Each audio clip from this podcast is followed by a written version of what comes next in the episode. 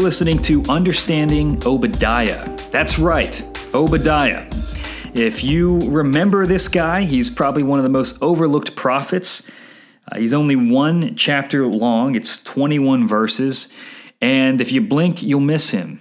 He's right before Jonah. I was actually, for this podcast, I was trying to find Obadiah, and I'm like, man, this is literally trying to find a needle in a haystack. I mean, he's just, how are you going to find one page in the midst of, you know, hundreds of pages of scripture? But uh, Obadiah is a prophet. He did speak on behalf of the Lord. This is the word of God, and it's important for us to learn. And uh, this is a part of a larger project, if you've been following us for a little bit, uh, uh called Understanding the Old Testament, where we're trying to make the Old Testament accessible and uh, try to get people to appreciate and uh, maybe not be as intimidated by some of the more obscure and strange elements of the Old Testament, um, but rather be motivated to say, hey, you know what? This is worth digging into. This is God's Word. This is the Bible that Jesus devoted his life to and taught from. And it's got something for us to understand, to meditate on, and to live out in our lives. So, the book of Obadiah is a prophecy against the nation of Edom. Uh, the Edomites were regular enemies and adversaries of Israel, and we'll talk a little bit abo- uh, more about why that is. But uh, this is a, a, prophecy not against Israel, but against a Gentile nation, which is interesting, or at least a, a non Israelite nation. And uh, it, it shows us the scope of God's care for the world and God's justice. It's not just about disciplining Israel when they disobey the Lord, but all the nations of the world will be held to account. And we touched on these themes in our prior series on the book of Amos, where Amos uh, takes the nations of the world to task. So this is along that vein, this is along that line of thinking. So I'm going to read Obadiah and we're going to look at the ways in which God exercises his judgment, first on this non Israelite nation, but then transitions that and, to, and says, This judgment on Edom is actually a microcosm of my eventual judgment of the entire world. That all the nations of the world need to know that what happened to Edom will happen to them unless they repent. This is Obadiah. The vision of Obadiah. Thus says the Lord God concerning Edom We have heard a report from the Lord, and a messenger has been sent among the nations. Rise up, let us rise against her for battle. Behold, I will make you small among the nations, and you shall be utterly despised.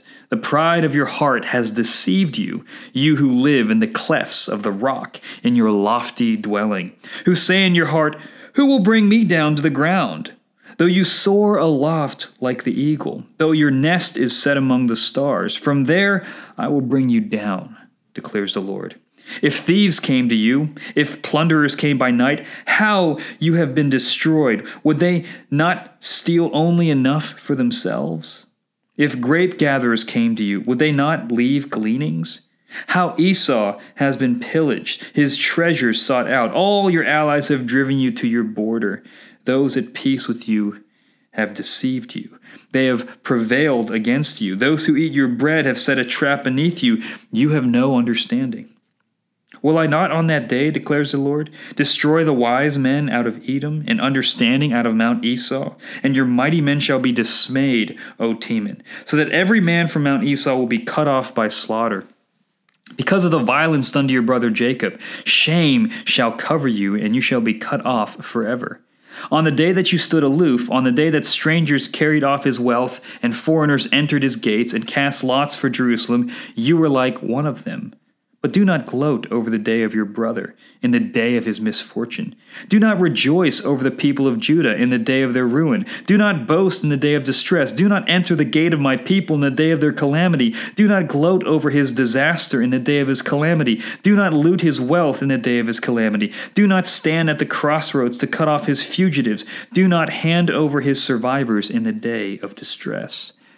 For the day of the Lord is near upon all the nations As you have done, it shall be done to you. Your deeds shall return on your own head. For as you have drunk on my holy mountain, so all the nations shall drink continually. They shall drink and swallow, and shall be as though they had never been. But in Mount Zion there shall be those who escape, and it shall be holy, and the house of Jacob shall possess their own possessions. The house of Jacob shall be a fire, and the house of Joseph a flame, and the house of Esau stubble. They shall burn them and consume them, and there shall be no survivor for the house of Esau, for the Lord has spoken. Those of the Negeb shall possess Mount Esau, and those of the Shephelah shall possess the land of the Philistines. They shall possess the land of Ephraim and the land of Samaria, and Benjamin shall possess Gilead. The exiles of this host of the people of Israel shall possess the land of the Canaanites as far as Zarephath, and the exiles of Jerusalem who are in Sepharad shall possess the cities of the Negeb. Saviors shall go up to Mount Zion to rule Mount Esau, and the kingdom shall be the Lord's. There's a lot of ground covered in this short prophetic book. And in order to understand the gravity of this situation, we need a little bit of background information. First, we have to understand what is the relationship between Edom and Israel. God is judging Edom because of their pride in gloating over Israel's demise, and also taking advantage of Israel in their weakened state after the invasion of the Babylonians in 586. And we'll talk about that in just a moment. But first, what's the relationship between Edom and Israel? Well, Edom, uh, the Edomites, they are the descendants of Esau. Now, if you remember back in Genesis, you have Abraham who married Sarah, and they had Isaac, their son, and Isaac married Rebekah, and Rebekah gave birth to twins.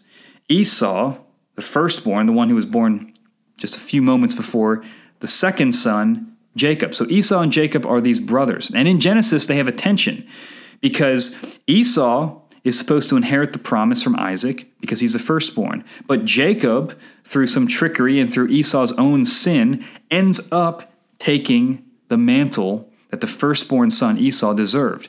Jacob now becomes the inheritor of the blessing. And this causes tension between the two of them. And that plays out in many ways until finally there's reconciliation uh, towards the latter parts of Genesis. But this tension is played out over and over again in the subsequent generations.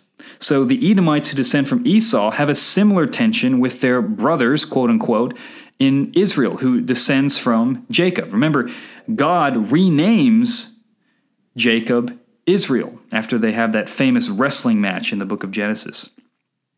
So, what we see here is again the playing out of the tensions that stretch all the way back to their forefathers, Jacob and Esau.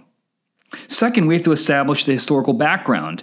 And I mentioned this uh, just a few moments ago, where in 586 BC, Babylon invaded Jerusalem, destroyed the city, broke down the walls, and then took the people of Jerusalem into captivity into Babylon. And, and this is where we see all the prophecies of exile come to fruition.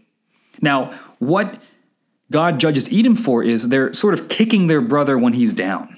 Israel and Jerusalem, they've been plundered and destroyed, and Edom comes in and continues to plunder and uh, take advantage of Israel's weakened state. And so God comes with discipline.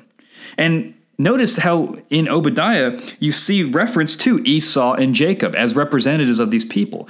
And God is trying to trace that lineage back. He's going, look, you're, you're attacking Jacob, you descendants of Esau. You're continuing this pattern of familial dysfunction in the way that you're operating with your brother. You're getting greedy, right? You're, you're, you're oppressing your brother in the way that you're treating him. And so God takes them to task for their pride. And this is a playing out in real time of the principle that God is against the proud, but he exalts the humble. And you can see a little bit of Edom's pride in the way that they speak in the first couple of verses. God talks about the pride of their heart deceiving them. They have this sense of national security. Nothing's going to happen to them. It doesn't matter how they treat Israel, they're going to be fine because they live in the clefts of the rock. In other words, they, they have a strategic advantage where they, where they dwell. They're hidden among the rocks. and they they soar aloft like e- uh, like eagles. They, they they have confidence in their military might and their strength, and they say to themselves, "No one's going to bring me down. No, no one's going to hold us to account. We can do whatever we want. We're strong. We're powerful. We've got everything locked down." And God says, "Actually, that's not what's going to happen. God is not hindered by rocks. He's going to cast you down from the heavens." Uh, he's going to make you small among the nations and humble you in your arrogance. And God's destruction of Edom will be complete and devastating. There's these uh, wor- there's this wordplay that God uses where he talks about how you know if if thieves came in and invaded, they would still leave some. They would only take what they need. Or or if if um, uh, grape gatherers came in, they would they wouldn't get greedy, right? In other words, uh, these people would come in and they would at least leave a little bit uh, uh, left in the land. But God's destruction will be absolute. He will completely plunder you down. He will plunder Esau down to the bones. That's how serious this judgment is. And God says, Look, this is why I'm going to judge you, because you gloated over your brother Jacob. You should not gloat over your fallen brother, but, but mourn. Um, God is going to humble you because of your pride. And then in verse 15, there's a switch, there's a transition. God moves from talking about his specific judgment on national Edom and the Edomites to a broader worldwide judgment on all the nations of the world. It's as if he's saying, look, world, pay, you know, pay attention to how I'm treating Edom. That's what's going to happen to you if you don't repent. If you are also prideful and hard-hearted towards me, this is a microcosm of what's going to happen eventually one day on my final day of judgment. Now, God refers to his days of judgment as the day of the Lord. Now, remember, if you've followed along with Joel or Amos or our other series, which you can check out on our website, fourweeksmidtown.com, and you can go to our supplemental teachings. Um, one of the things we notice is that the day of the Lord can be a specific term regarding uh, historical judgments. So, um, God could bring a national disaster on Israel or a surrounding nation, and that would be a quote unquote day of the Lord. But these many day of the Lords are all foreshadowings or microcosms of a final day of the Lord, God's worldwide judgment. And in verse 15, that's what God's talking about the final judgment, when God judges all the nations. Uh, he's going to return the nation's evil deeds back upon their head and he's going to restore the fortunes of his people again. So Mount Zion will be a place of refuge, and the house of Jacob will possess their possessions. And in other words, he's saying, look, the exiles are going to come back. even though Babylon has taken over Israel, that's not the end of Israel. God's going to be faithful to his promises. And Edom, because God is going to be faithful to his promises to Israel, you need to make sure that you get right with Israel because what you how you treated them will come back upon your own head. So God judges Edom with national destruction, and this is a foretaste of God's universal judgment. Now here's the twist. In Amos chapter 9 verses 11 through 15, we see Amos saying that after God's day of judgment, he's going to do something else. That's not the end of the story. That God will judge the nations and then he will raise up his king. In other words, there will be a moment of great judgment that will usher in this new period of history. And Amos tells us that he will restore the booth of David, that's Israel's kingdom, or the, the people of God, and that God's kingdom will possess the remnant of Edom and all the nations called by his name. So, just from Amos's perspective, God will bring in judgment, and then out of that judgment, he will create a new people in which Israelites and Edomites will be grafted together.